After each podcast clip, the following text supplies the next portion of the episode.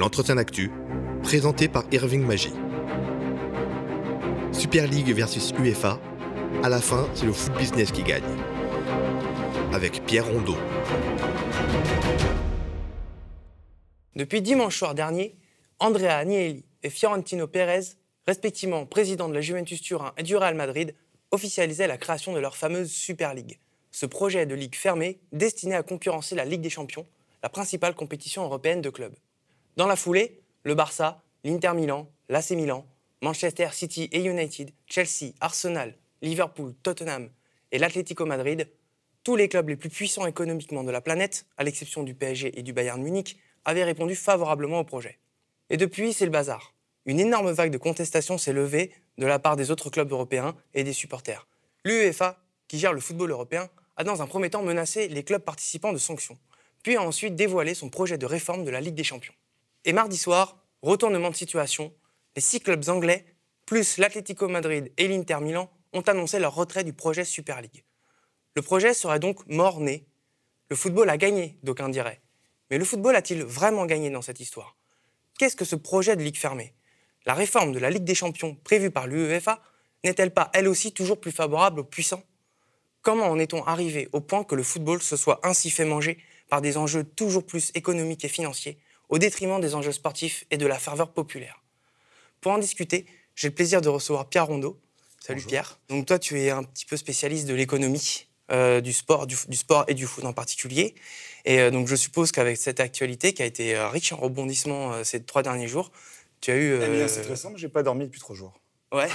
Tout simplement, ça a été pas mal de coups de fil. Des coups de fil. j'étais, mon téléphone était collé à ma main littéralement parce qu'on a été abreuvé d'informations en continu.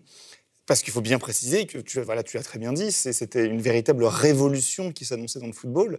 La création, qui heureusement aujourd'hui a été pas annulée, mais en tout cas reportée à une date ultérieure, on ne sait pas quand, mais en tout cas reportée s'inédier. Si elle avait eu lieu, ça aurait été une révolution totale et absolue du modèle du football. Du football. D'autant que ça a été annoncé comme un coup de poing. Hein. Euh, la Juventus était tranquillement en train de perdre son match contre l'Atalanta Bergame la semaine dernière.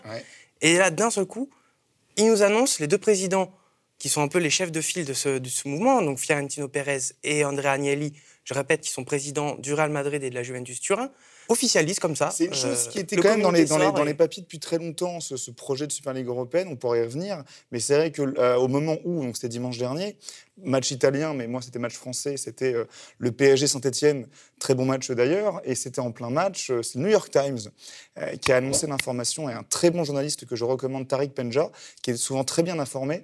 Tariq Penja a dévoilé cette information qui, a, qui est comme un coup de pied, un coup de poing dans le monde du football. Voilà, la Super League va être annoncée dans la journée. En l'occurrence, elle a été annoncée très officiellement à minuit et demi euh, dans, la nuit de, dans la nuit de dimanche à lundi. Le communiqué est sorti. Le communiqué de presse est sorti à minuit et demi, comme quoi les 12 clubs que tu as cités allaient, allaient créer, fonder cette Super Ligue européenne. Et ça a été depuis le branle-bas de combat, tout, le monde s'y est mis, les pouvoirs politiques, les supporters, les dirigeants, le pouvoir financier, tout le monde en a parlé depuis deux jours. Ça n'a pas arrêté, on a eu des coups de téléphone de partout, des informations ont fuité, ont été dévoilées. Vraiment, ça a été très, très, très fort, très lourd très fatigant aussi, passionnant, je dirais aussi, alors on pourra revenir, mais parce que c'est vrai que c'était une véritable révolution qui, qui, euh, qui s'installait et un total changement de paradigme sur ce qu'est le sport européen, le football européen. Le football européen, rapidement, c'est un système de méritocratie pyramidale. On monte, on descend. Il y a des épopées, il y a le, petit poussé contre le grand, David contre Goliath. Le football, c'est la capacité à ce que l'Atalanta batte la Juventus. C'est la capacité à ce que Auxerre commence en DH et termine en Ligue des Champions. C'est possible. Tu me diras, bien évidemment, et beaucoup pourront dire qu'aujourd'hui, il y a beaucoup d'inégalités et que c'est essentiellement quasiment toujours les mêmes en, en Ligue des Champions, ce qui est vrai, mais tu as aussi des surprises. T'as l'Ajax, t'as Porto, euh, t'as Lyon qui, passe, qui, bat City, qui bat la Juve. Le foot, c'est ça, et c'est pour ça qu'on l'aime. C'est pas le basket, c'est pas le baseball, c'est pas les grands sports américains, où c'est toujours les mêmes. Le foot, t'as ce côté qui arrive effectivement de moins en moins souvent, mais qui est encore là, ce côté surprise, qui rend les choses accessibles. C'est d'ailleurs pour ça qu'on appelle toujours le foot populaire, euh, le sport populaire. Et la Super Ligue européenne voulait mettre à bas tout ça en termes de compétition, mais aussi en termes de financement, parce que c'est aussi ça qui est, très important. Comment ça devait fonctionner, cette Super League Il faut revenir à tout l'historique de, de, cette Super League, mais au-delà de, l'histoire, très concrètement, au niveau de l'organisation et du format, euh, pour bien que les, spectateurs comprennent. On a normalement, j'irais normalement dans le monde européen du sport, parce qu'il faut bien distinguer deux modèles, le modèle américain et le modèle européen, qui sont totalement différents. Dans le modèle européen, on a un système de méritocratie où via le championnat national, on se qualifie pour la Coupe d'Europe. Il y a un championnat national, tout le monde s'affronte avec, même dans ce, dans ce championnat ou ces championnats nationaux, tu as un système pyramidal de promotion et de relégation, tout le monde s'affronte, les meilleurs, il y a un classement à la fin, les meilleurs sont devant, les derniers sont derrière, et les meilleurs du championnat, en l'occurrence en France, les trois premiers, mais pour l'Angleterre, l'Espagne, l'Italie, les quatre premiers, sont qualifiés en Coupe d'Europe la Ligue des Champions. Et même dans cette Ligue des Champions, tu as de la même manière un système pyramidal où tout le monde s'affronte et ça monte. Il y a au départ des poules, un mini-championnat, et ensuite les huitièmes, les quarts, les demi, la finale, le vainqueur. Mais tout ça sur une base méritocratique. La méritocratie, c'est je me bats pour réussir et je réussis à la fin. Très bien.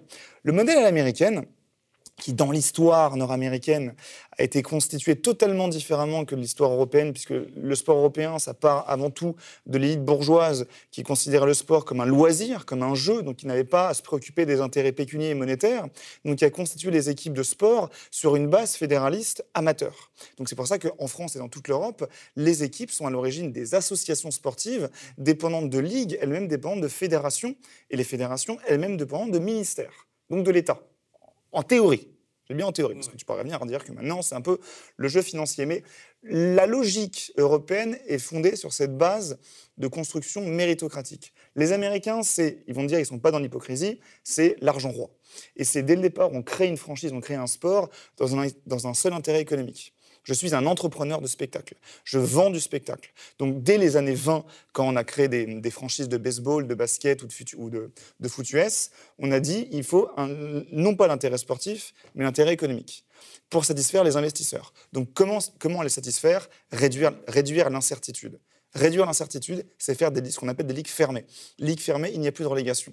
Tu payes ton droit d'entrer dans un championnat, et une fois que tu as payé, tu es à vie. En tout cas, tu es le temps que tu as payé. Si tu as payé une licence pour 15 ans, 20 ans, souvent c'est 50 ans la licence, si tu as payé ta licence pour X temps, tu es pour X temps, que tu termines dernier ou premier d'ailleurs. Il n'y a pas de différence. Pour eux, c'est comme ça que ça marche. Et ce qui garantit la stabilité des investissements, l'investisseur se dit, je peux venir dans l'équipe, elle restera là quoi qu'il arrive pendant 20 ans.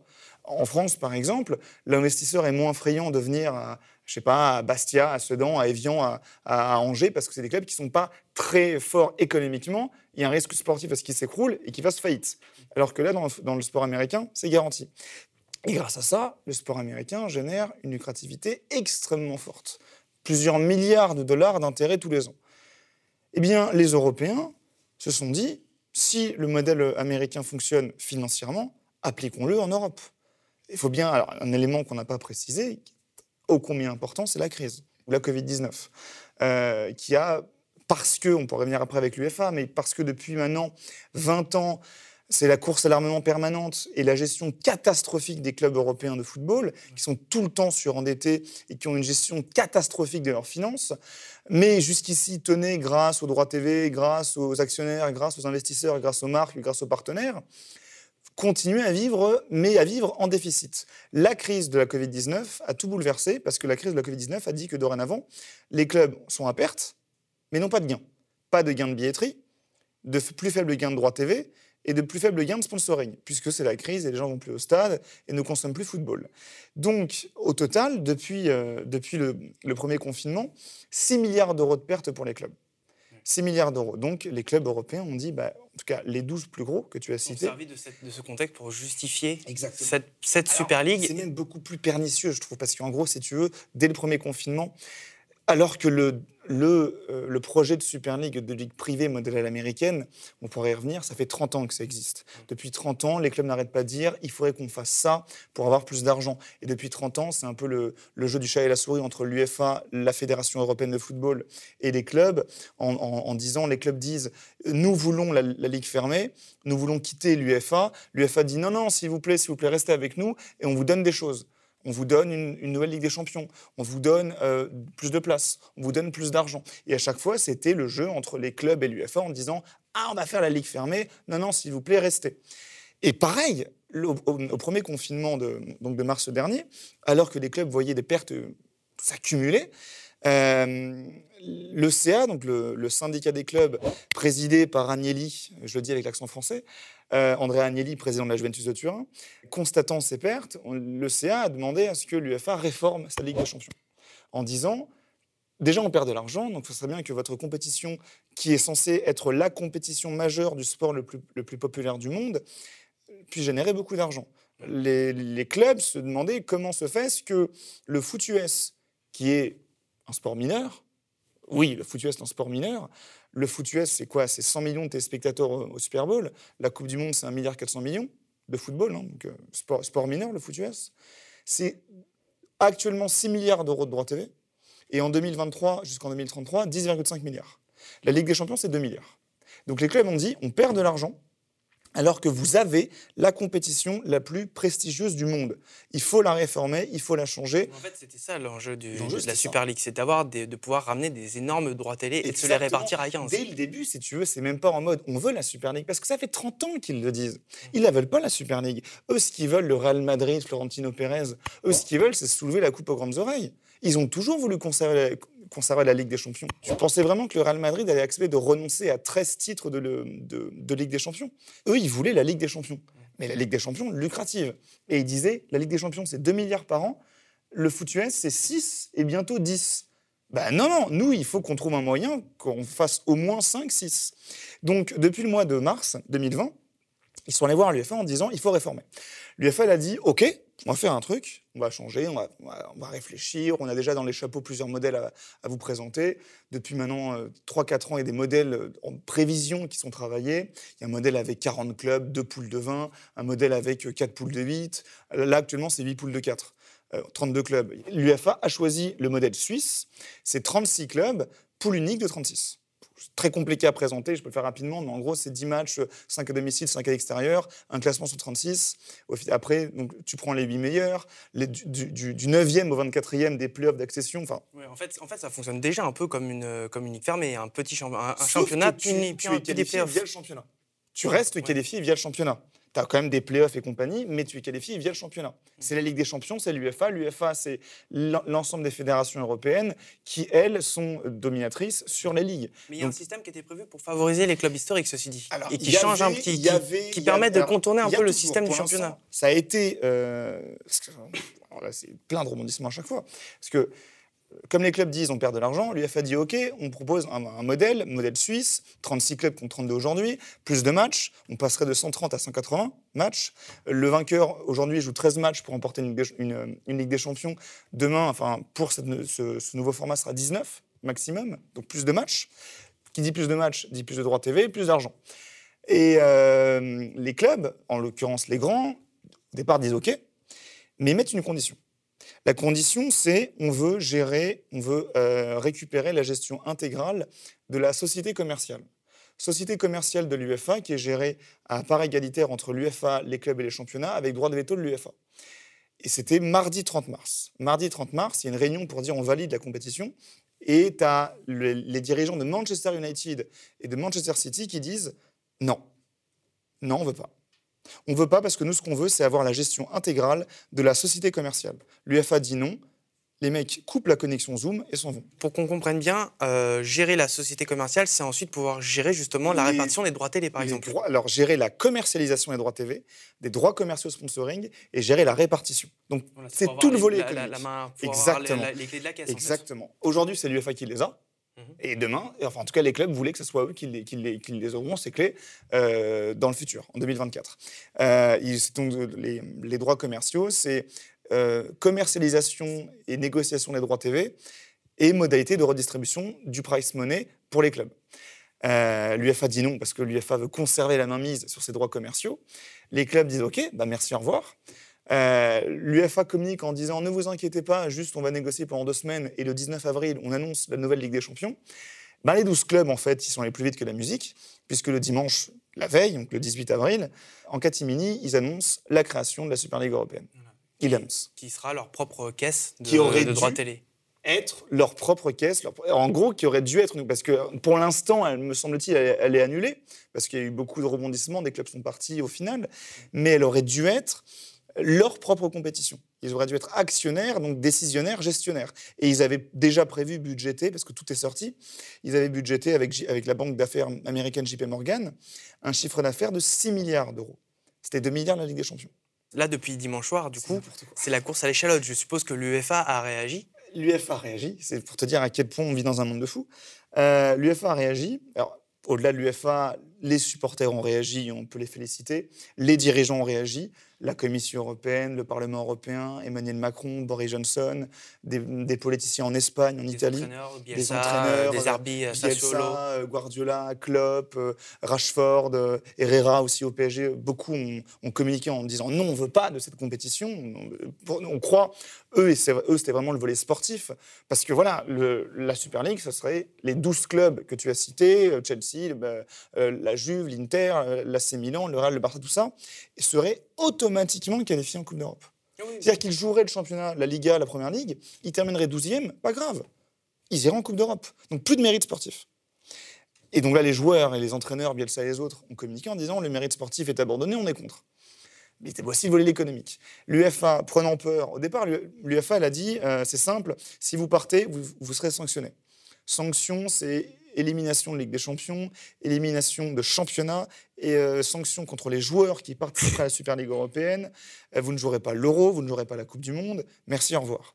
Il y a eu quatre éléments qui ont provoqué le, finalement le flop de la Super League, parce que la Super League aura tenu 48 heures. C'est les supporters, tu l'as dit, les entraîneurs, les joueurs, la fronde populaire qui s'est opposée à cette compétition, la fronde politique, euh, tous les grands hommes politiques euh, au pouvoir, je pense à Johnson et Macron, mais aussi les membres de la Commission européenne ont dit non, on ne la fera pas. Donc la fronde politique. La problématique juridique, parce que en gros, c'est très complexe. Hein, je ne sais pas si je vais rentrer dans le détail, mais tu avais euh, en gros, l'UFA disait que c'était interdit de faire une compétition privée autonome. Les juristes des clubs disaient que si c'est possible, parce que tu as une jurisprudence européenne qui autorise la concurrence, sauf qu'il y a le traité Lisbonne qui indique, euh, l'article 165, que tu as une spécificité des, des disciplines sportives, ce qui fait qu'un juge aurait pu dire que le foot est différent d'autres sports, donc n'a pas respecté les traités. Enfin, très compliqué. Donc il y avait un risque. Donc les clubs sont inquiétés face à ce risque-là et ont peut-être reculé aussi là-dessus. Mais quatrième point, le plus important et non des moindres, c'est que l'UFA, tu parlais de course à l'échalote. économiquement. Exactement. L'UFA, face à la, fronde, à la fronde des clubs, à la dissidence des clubs, c'est extraordinaire. En 48 heures, elle a trouvé un fonds d'investissement euh, britannique capable de lui apporter 3,5 milliards d'euros d'investissement. Ce qui fait qu'en 2024, normalement, en 2024, tu auras une Ligue des Champions qui sera euh, évaluée à 7,5 milliards d'euros. En 48 heures, on est passé de 2 milliards d'euros, enfin, c'est des chiffres qui sont colossaux.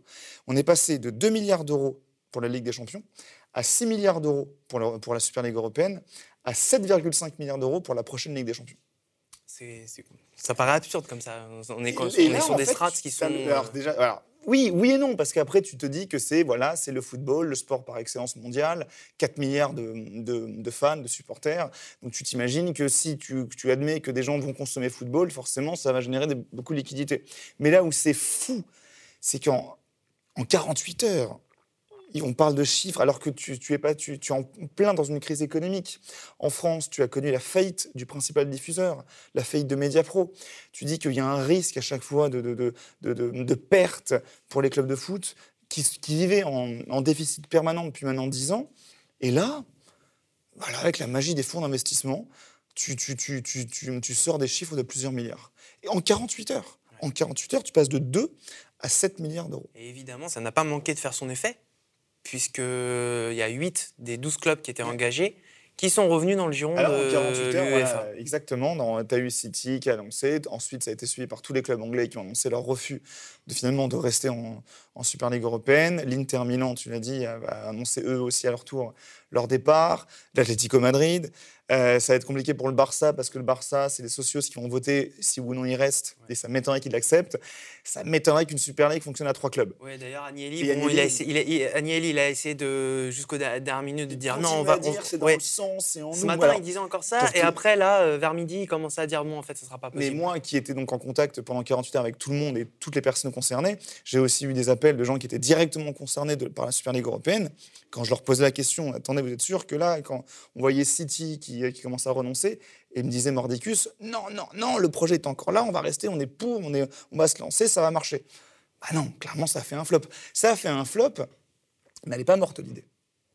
Et on est parfaitement en droit d'imaginer que dans 5 ans, 10 ans, ça revienne. Parce qu'on pourra revenir dans le détail, mais là, le fait que tu aies un fonds d'investissement qui va venir financer et abonder le capital de la Ligue des Champions, le verre est dans le fruit. Oui, bien sûr, parce qu'il y a des fonds d'investissement, il y en a d'autres. Maintenant, il peut, il peut se jouer aussi une concurrence, euh, une surenchère eh, de financement pour. Oui. Voilà, nous, on est Super League, on va mettre. Euh, mais si là. mis 7 milliards, oui, mais justement, cette course à l'armement, 2 à 7 milliards, où est la véracité et la réalité de la valeur fondamentale du football? Si demain, par exemple, parce que l'UFA, prenant peur du, du, départ des clubs, euh, a voulu surenchérir et accepter l'offre du fonds d'investissement britannique à 3,5 milliards. Il faut les trouver, ces fonds-là. Si tu n'arrives pas à les trouver via les droits TV, si tu n'arrives pas à les trouver via les sponsors, les partenaires commerciaux, hmm. si tu n'es pas capable... Parce que pendant, pendant 10 ans, elle valait 2 milliards. Comment, d'un claquement de doigts, tu passes de 2 à 7 Il faut que tu sois capable de rembourser ce fonds d'investissement qui devient ton créancier. Si, et on le sait, alors toi qui es d'origine italienne, tu, le sais avec, le, avec l'AC Milan. L'AC Milan a été racheté en, 2016, si je ne dis pas de bêtises, par un des, hommes d'affaires chinois à crédit auprès d'un fonds d'investissement américain, Elliott, avec des taux d'intérêt à deux chiffres. Ils n'ont pas été capables de rembourser en une seule saison, en une saison, le fonds américain, Elliott, il a fait bah, c'est pas grave, vous ne remboursez pas, on récupère le club. Aujourd'hui, le club est la propriété du fonds américain Elliott, et eux, c'est pas dans la demi-mesure. Hein. Les fonds américains, c'est à but de lucrativité. Donc si demain, le fonds d'investissement, parce que l'UFA est incapable de rembourser ce qu'elle lui, lui, doit et d'honorer ses, euh, traites, euh, le fonds d'investissement récupère la gestion de la Ligue des Champions. Et là, euh, ça sera la Ligue fermée reconnu par l'UFA. Ce ne sera pas une ligue fermée dissidente. Ce sera le fonds d'investissement qui dira dorénavant, c'est nous qui décidons que l'AC Milan 12e ou le Napoli ou le PSG, même s'ils ne terminent pas dans les premiers, ils sont qualifiés parce qu'ils sont, parce qu'ils sont populaires. Et ils, pourraient, ils, pourraient aussi dire, et Boca, il pourrait être invité, et une équipe de MLS pourrait être invitée, parce que c'est euh, l'attractivité pour le public international. Du grand n'importe quoi. Oui, bien sûr, ça va, devenir, ça va être un peu de la folie. Là, on a eu, euh, bon, tout le monde s'est mis à dire, euh, je le disais en introduction, le football a gagné, les plus naïfs. Alors évidemment, on peut quand même mettre, remettre en question cette, cette conclusion, ma foi, un peu hâtive, parce que l'UEFA c'est quand même pas des anges. D'ailleurs, on vient de le dire, la course à l'échalote. Et en fait, il y a ce projet de ligue fermée. En plus, l'UEFA, ça fait 10 ans qu'ils sont dans la discussion là-dessus. Et en plus, on pourrait déjà dire que la C1 fonctionne un peu comme une, comme une ligue fermée. Ça fait quand même. Là, en fait, on est en train de, se prendre les conséquences de 30 ans de gestion du football européen par l'UEFA, non? De gestion et, de, et surtout de laisser faire surtout de laisser faire. C'est que l'UFA n'a pas pris en main les, les, sanctions contre les dettes sportives. Le fair play financier dont on parle depuis 2010, euh, une, forme de, une, forme de régulation euh, du football européen, euh, très rapidement, c'est un équilibre des, dépenses, et non pas des dettes, des dépenses. Ce qui fait que depuis 2010, tu as l'obligation sur trois ans d'avoir un équilibre entre ce que tu gagnes et ce que tu dépenses. Sauf que tu t'es pas attaqué aux dettes. Ce qui fait que toutes les dettes cumulées depuis 20 ans par Manchester, par Chelsea, par le Real, par le Barça, par tous les clubs, gros, gros clubs européens qui se sont construits via la dette, n'ont pas été attaqués. Et tu as laissé couler justement ces gestions catastrophiques par l'UFA, qui ne voulait pas prendre le risque de sanctionner euh, des clubs comme City, comme Paris, comme le, comme, comme le Real, comme le Barça, comme la Juve. Non, non, parce qu'ils ont besoin d'eux. C'est une position totalement schizophrénique entre, entre la Fédération européenne qui te ferait croire qu'elle est là pour le bien-être du football, mais qui a trop besoin des puissants pour, euh, pour exister. Une compétition européenne sans la Juve, sans le Real, sans le Barça, sans Manchester, ça vaut rien. Oui, c'est pour ça que je dis que c'est son gagne-pain. C'est son gagne-pain, bien sûr que oui. Elle en a trop besoin pour vivre. Donc on est en droit de l'attaquer finalement dans sa lâcheté c'est sa lâcheté qui a fait que le foot est comme ça aujourd'hui. S'il avait vraiment eu le courage de prendre de véritables décisions contre les gestions catastrophiques des clubs, on ne pourrait pas la critiquer. Là, l'UEFA, elle a laissé faire sous l'autel de l'intérêt lucratif, sous l'autel de, de, la, renommée internationale. Elle a laissé euh, couler une dette sportive. Elle n'a pas sanctionné des clubs qui auraient dû être sanctionnés parce qu'il fallait la beauté de la Ligue des Champions avec des grands clubs européens. En fait, maintenant, la puissance économique prime tellement sur le, sur le sportif. En fait, oui, euh, on est déjà presque dans le fonctionnement d'une ligue fermée. On- à la fin, on retrouve quasiment Bah, tout le c'est temps sûr, Manchester c'est City, extrêmement- le Barça, le Real, euh, Alors le c'est Bayern. extrêmement compliqué d'avoir un modèle parfait en fait. Parce que on peut en débattre, alors c'est très intéressant, je ne sais pas si c'est le but de l'émission, mais que sur la philosophie sportive, euh, les distinctions entre le modèle américain et le modèle européen, et comme on a des modèles qui se débattent, c'est un peu comme en économie, comme on a des modèles qui se débattent, bah, par définition, s'il y a un débat, c'est qu'il n'y a pas de la bonne réponse. Et que personne n'a raison, personne n'a tort. Il y a des, points positifs dans, dans le modèle américain et des points négatifs ou positifs dans le modèle européen. Le modèle européen, il te garantit la méritocratie. Tu me diras, c'est pareil à l'école. hein.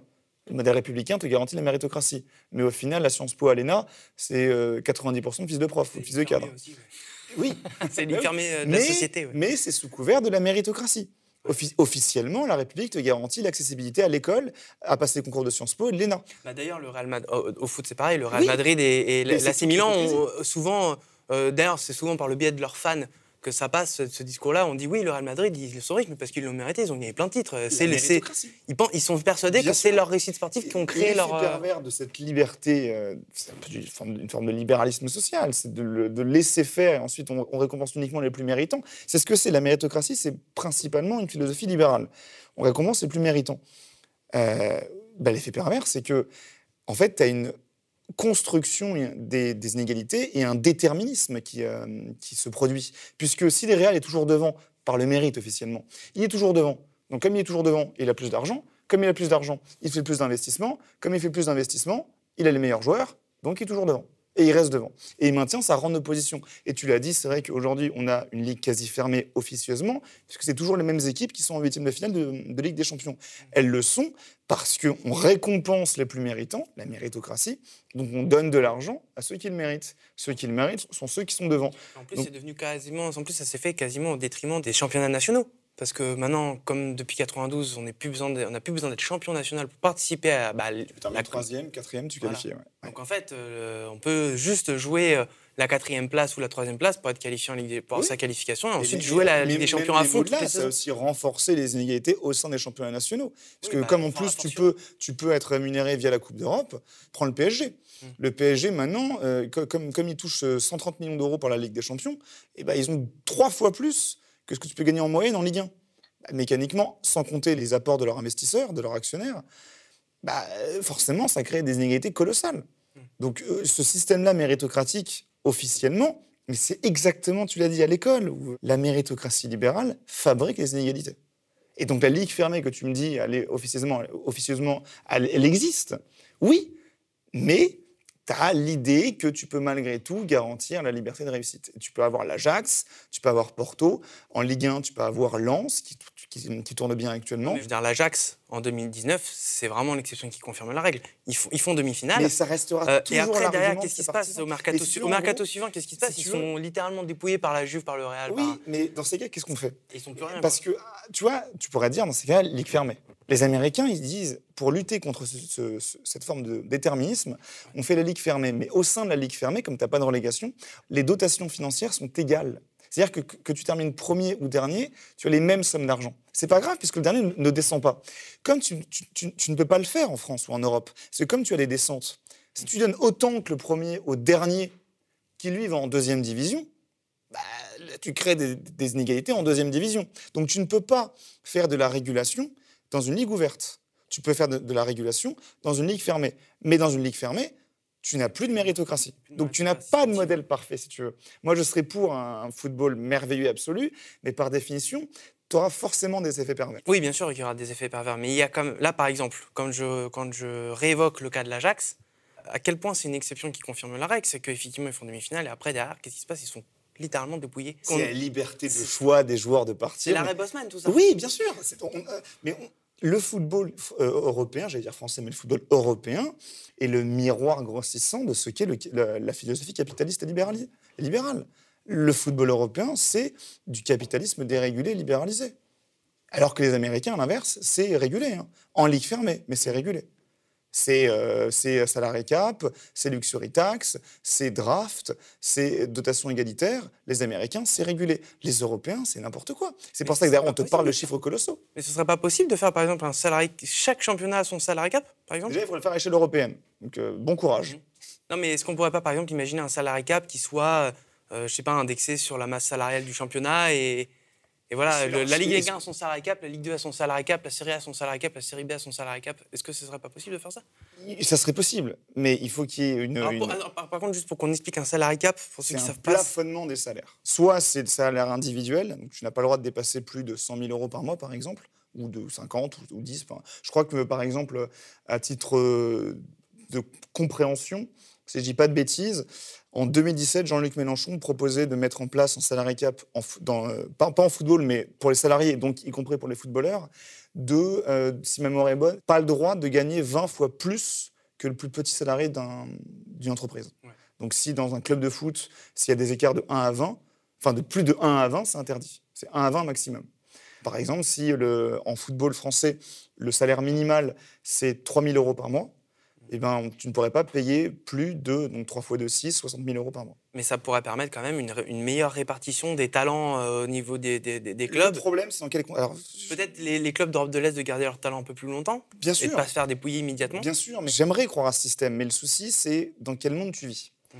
Euh, si tu maintiens la logique de, de- de- de notre société marchande, euh, pas forcément capitaliste, mais en tout cas de notre société marchande, euh, avec de la consommation, et tu ne rends pas le, public, le, le foot public et gratuit, mais tu maintiens l'idée de foot marchand et de sport marchand, où irait l'argent? Si tu plafonnes les salaires des footballeurs, mais tu aurais au- toujours autant de spectateurs. Le problème, c'est qu'il y aurait, une captation euh, de- des profits du football pour les actionnaires. Et là, je vais rentrer dans une logique très marxiste. Tu aurais une spoliation de la, de la valeur ajoutée créée par la force de travail au profit des bourgeois, des actionnaires. C'est déjà un peu le cas hein, dans le monde du foot. non Le moins, parce que le football, c'est surtout les, les- les travailleurs qui sont payés, c'est les footballeurs. Oui, c'est vrai, mais euh, dire, on, on- dit souvent que par rapport à ce que les joueurs apportent à leur club, ils, sont, ils seraient mais- limite sous-payés. Je parle pas de Messi Ronaldo, hein, je parle Voilà, de voilà. Lens. Parce que c'est large, la- les bien joueurs. sûr. Tu as, tu as, de- tu as, tu as des, par exemple, tu as 49% des footballeurs sur Terre qui ga- gagnent moins de 1000 dollars par mois, par Oui, exemple. parce que Donc, les euh, inégalités, elles sont aussi entre les joueurs de foot. 1000 et 1000 dollars par mois et les Neymar à 36 millions d'euros par mois. Ouais. Donc, euh, enfin, par an, pardon. Donc, voilà, 3 donc 3,02 millions d'euros par mois. Oui, c'est déjà. Mais euh, globalement, le sport rémunère en grande partie ses travailleurs plutôt que ses capitalistes. Alors que si tu imposes dans notre société marchande, c'est pour ça que oui, c'est intéressant, je suis d'accord avec toi, je te rejoins, cette forme de régulation. Mais elle a ses risques. Parce que si tu fais ça, tout en maintenant l'idée de consommation footballistique, d'abonnement à Canal, à Beansport ou autre, ou de même financement d'une chaîne par des dons privés ou autres, donc un échange monétaire, mais tu plafonnes les rémunérations, qu'est-ce que tu fais de la différence? Alors, si tu contrôles en mode euh, obligation de redistribuer au foot amateur, au foot féminin, au sport amateur, pourquoi pas? Si tu dis juste plafond salarial, mais tu as de la plus-value, Mm. où, où va la plus-value? Et encore plus inquiétant, si tu as des fonds d'investissement qui commencent à, à venir dans le football. Là, les fonds d'investissement, ils vont être très contents. hein. Les fonds les d'investissement, je peux dire qu'ils seraient très contents qu'il y ait un salarié cap. Et ils le prônent. Et quand tu voyais le projet de la Super Ligue européenne financé par JP Morgan, tu avais un salarié cap. Parce que s'ils te disent que c'est 55% plafonné sur le chiffre d'affaires, c'est-à-dire qu'il y a 45% qui est accaparé par le reste. Et donc, ils pourraient s'accaparer 45% des bénéfices. Mais alors, Pour eux, c'est intéressant. les juguler ces inégalités? Parce que manifestement, on ne peut pas compter sur le FA pour ça? Non, tu peux pas compter sur eux. Ah, c'est un débat Parce que l'UEFA, philosophique. parce que l'UEFA, veut dire, est même je injuste on avec a ses six propres compétitions. parler, parce, parce que, que- quand on regarde l'Europa League, par exemple, c'est c'est devenu, c'est presque devenu plus cher pour les clubs d'y participer que. Surtout pour les Français, c'est plus intéressant pour les clubs justement portugais, russes ou euh, de, des pays un peu plus secondaires, si je puis dire. Parce que c'est vrai que c'est très peu rémunérateur euh, l'Europa League. La Ligue des Champions, pour faire simple, euh, des chiffres comme ça, euh, la Ligue des Champions, c'est euh, par match gagné, tu as un chèque de 2,7 millions d'euros. Ouais. Tu gagnes un match, tu as 2,7 millions d'euros pour le club. En Europa League, tu gagnes un match, tu as 500 000 euros. Et ensuite, en, en Ligue des Champions, tu es qualifié en huitième, tu as, un chèque de 9 millions. Tu es qualifié en quart, tu as un chèque de 10 millions. Tu es, qualifié en demi, tu as un chèque de 12 millions. Tu es qualifié en, en cumulé, hein, pas euh, plus, c'est en cumulé. C'est 9, plus 10, plus 12, Oui, plus oui. 15. En finale, c'est 15. Et une victoire finale, c'est 4. Gagner une Europa League, c'est la même somme d'argent que se faire éliminer en huitième de finale de Ligue des Champions. Donc oui, l'Europa League n'est pas rémunératrice. Et ça va être encore pire avec la troisième Coupe d'Europe que tu auras l'année prochaine. Et la Conférence League, qui... Conférence. La nouvelle, la nouvelle Coupe Intertoto, un peu. Là. La Coupe Intertoto, c'était l'été. Là, c'est toute l'année. Tous les jeudis, tu auras des matchs. Tu auras encore plus de matchs. Alors, pour l'abonné, à payer. C'est Mediapro en France qui a les droits, hein, je précise. Ah oui, bah oui justement, parce qu'on parlait de, de, rendre le football plus redistributif. Euh, parce qu'en plus, l'actu foot business, elle s'est révélée deux fois cette année. Il y a eu ça et il y a eu l'affaire Mediapro. On parle beaucoup du football populaire, mais il va peut-être falloir s'en occuper du football populaire. Le football populaire, maintenant, c'est le football amateur. Et lui, il doit, en, il doit en pâtir de toutes ces histoires. Le football pro qui est rendu accessible au, peuple, entre guillemets, quand, quand, quand, tu parles de football populaire. Le peuple, c'est un bien grand mot, mais en tout cas aux gens, aux consommateurs, aux fans de foot. Si tu en gros, le, le discours d'Agnelli et de Pérez, lors de la création de la Super Ligue européenne, était de dire les gens, et notamment les jeunes, ne regardent plus le football. Et c'est vrai. C'est vrai, concrètement, tu regardes les chiffres, malheureusement, les 12-25 ans s'intéressent de moins en moins au football. Mais il regardera peut-être plus s'il n'y avait pas 150 euh, abonnements à payer. Euh, le constat est vrai, mais la réponse est fausse. Eux, leur réponse, c'est de dire il faut qu'on fasse des abonnements avec que des gros matchs. Et même, même Agnelli avait proposé des, des abonnements sur les 15 dernières minutes s'abonner pour voir les 15 dernières minutes d'un match. Non mais bref, euh, le constat est vrai. Mais leur réponse est fausse, et je suis entièrement d'accord avec toi. Comment expliquer ce constat de la, euh, de la, du manque d'intérêt du football pour les jeunes d'aujourd'hui? C'est parce qu'aujourd'hui, tu n'as plus aucun grand match en clair les trentenaires, moi y compris et toi y compris, les quarantenaires, les cinquantenaires, on a tous connu des grandes, des grandes rencontres européennes de Ligue des Champions en clair. Même de Coupe UEFA de et coupe UEFA. de Coupe des Coupes. Moi, je me rappelle, c'était France 3, la Coupe UEFA en, dans les années 90-2000, et TF1, la Ligue des Champions. Et moi, je me rappelle avoir vu du, Liverpool-Auxerre en Coupe de l'UEFA sur France 3. On voyait Maradona avec Naples en 89. En, dans les années 80, voilà. On voyait l'Inter Milan de Ronaldo et Djorkaeff en 98 je suis prêt à parier que tous les trentenaires qui nous regardent, tu dis, il y avait pénalty sur Nilmar, tout le monde comprend la référence. Parce que tout le monde a vu ce match, euh, c'était euh, Lyon-PSV Eindhoven, parce qu'il était en clair. Et ça crée un inconscient collectif. Le match PSG-Bayern de Ligue des Champions, une qualification en demi-finale d'un grand club français, a été vu officiellement par 900 000 personnes. Sur RMC Sur RMC Sport. Chaîne à 19 euros par mois, qui vient se rajouter à ton abonnement à Beansport, à Canal+, autrefois à Mediapro Téléfoot plus Netflix, plus Amazon, plus Dazone. Enfin, au bout d'un moment, il faut arrêter. Donc, oui, les jeunes ne regardent plus de football, mais c'est pas parce que tu as du Malmo batté Borisov en Ligue des Champions qui ne, qui ne regardent plus de football. Ils ne regardent plus parce que c'est payant. Parce que c'est payant. Parce que c'est payant. C'est tout. C'est aussi simple que ça. Et ce, ce, cette espèce d'aveuglement des dirigeants européens, de l'UFA, comme des dirigeants des clubs, à croire que c'est parce qu'ils jouent aux jeux vidéo qu'ils ne regardent plus de football, c'est une aberration totale c'est un discours, j'ai envie de le dire, de boomer. Est-ce que euh, le football euh, qu'on aimait, il n'est pas un peu mort cet hiver avec la... J'ai pas envie de casser l'ambiance, mais je te dirais qu'il est mort depuis 30 ans, le football. Hein. Le football tel. Alors, je ne sais pas quel est le football qu'on aimait, parce que moi, personnellement, j'ai toujours aimé le football, même le football business. Hein.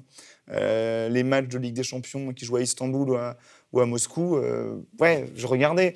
Et j'ai malheureusement, mais je suis honteux et gêné de le dire, mais je vais forcément regarder, mais je vais m'intéresser aux résultats de la Coupe du Monde au Qatar. Alors que c'est une infamie totale, une honte totale de jouer une Coupe du Monde au Qatar. Mais parce que j'aime le football, bah, je suis un gros lâche, un sale hypocrite, et je vais m'intéresser à cette Coupe du Monde. Je préférais qu'elle soit tout de suite boycottée et qu'on annule cette compétition. J'aimerais que ça se fasse, mais elle aura lieu.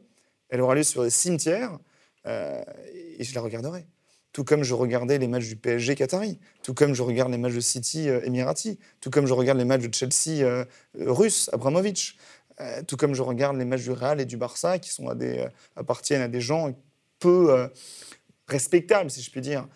J'ai moins d'attrait pour la Juve, mais parce que j'ai plutôt un, un, enfant de l'AC Milan, mais j'ai toujours aimé le football. Donc malheureusement, j'aime aussi le football qui a été perverti dans le business. Peut-être le ramener à ce qu'il était, peut-être un peu plus à ce qu'il était avant, par exemple retrouver à l'ancienne formule de la Coupe des clubs champions. Je rêverais qu'on la remette en place, mais c'est impossible. Je rêverais qu'on ait 64 clubs participants et qu'on commence en, 32e de finale dans des matchs à affrontement direct, comme c'était à l'époque. Ça serait merveilleux, mais c'est impossible à envisager. C'est impossible à envisager. Parce qu'il faut des matchs, faut du suspense, faut de la garantie. T'imagines le Real sorti dès, dès le premier tour? Pour eux, c'est impossible. Il faut garantir à ce que par cet écrémage dans des phases de poule avec plusieurs matchs, tu puisses avoir la certitude d'avoir dès les huitièmes ou les quarts les grands clubs. C'était le mot de la fin. Assez pessimiste. On a envie de croire un monde meilleur, mais pendant le premier confinement, tout le monde parlait du monde de demain qui sera meilleur, une mensuétude, une, une paix, une stabilité dans les transferts, dans les salaires, une, une- une limitation, une révolution heureuse, Une déflation. une déflation Ça aussi été bénéfique pour le football. qui aurait- on aurait pu l'en- l'envisager, mais même une déflation contrôlée, voulue, stratégique. Bah non. La- le confinement et la crise du Covid, ça a créé Super Ligue européenne, fonds d'investissement, réforme de Ligue des Champions. Donc le monde de demain sera comme le monde d'aujourd'hui, voire Pire. pire. Ou pire. Bah, merci Pierre. Merci à tous d'avoir suivi cet entretien. Si ça vous a plu, vous pouvez liker, commenter, partager. Comme vous le savez, le média devient une société coopérative d'intérêt collectif, donc vous pouvez dès maintenant devenir sociétaire. Sur ce, je vous dis à bientôt.